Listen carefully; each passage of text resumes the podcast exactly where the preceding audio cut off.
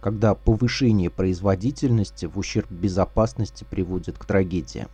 16 октября 1981 года на угольной шахте Хокутан в Юбари, Хоккайдо, в результате утечки метана произошел взрыв с последующим завалом, замуровавшим шахтеров под землей на глубине 810 метров.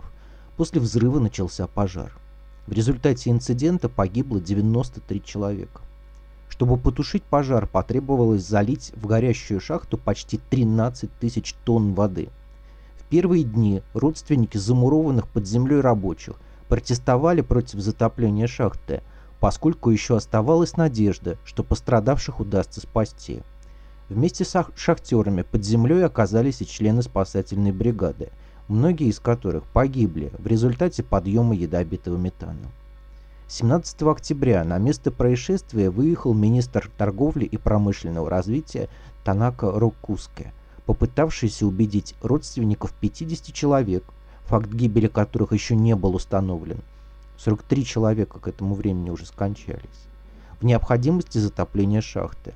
Он также прочитал им письмо от императора Хирохито, выражавшего соболезнования по поводу случившегося после чего вернулся в Токио для участия в экстренном совещании правительства.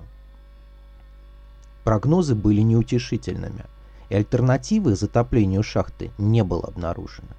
22 октября, после нескольких собраний, на которых представители оператора шахты общались с родственниками работников, было получено письменное согласие на тушение подземного пожара от всех семей.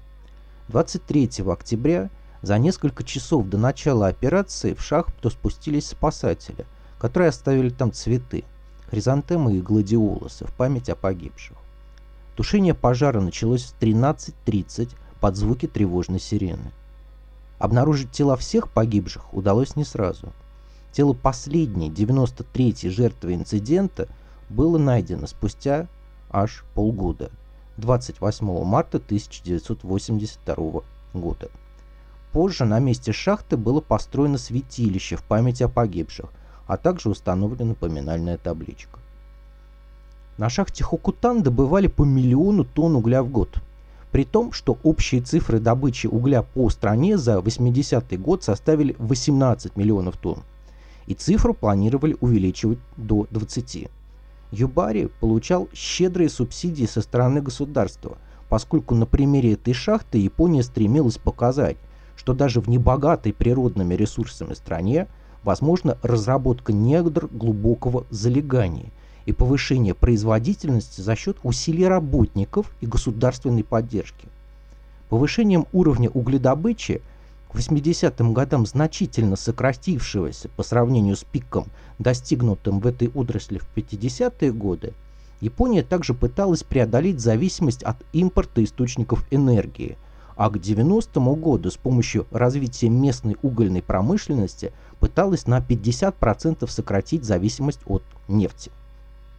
Амбициозные планы, судя по всему, вынуждали совершать необдуманные действия, увеличивать нагрузку шахтеров для повышения количественных показателей и пренебрегать техникой безопасности, пытаясь выжить максимум при минимальных затратах.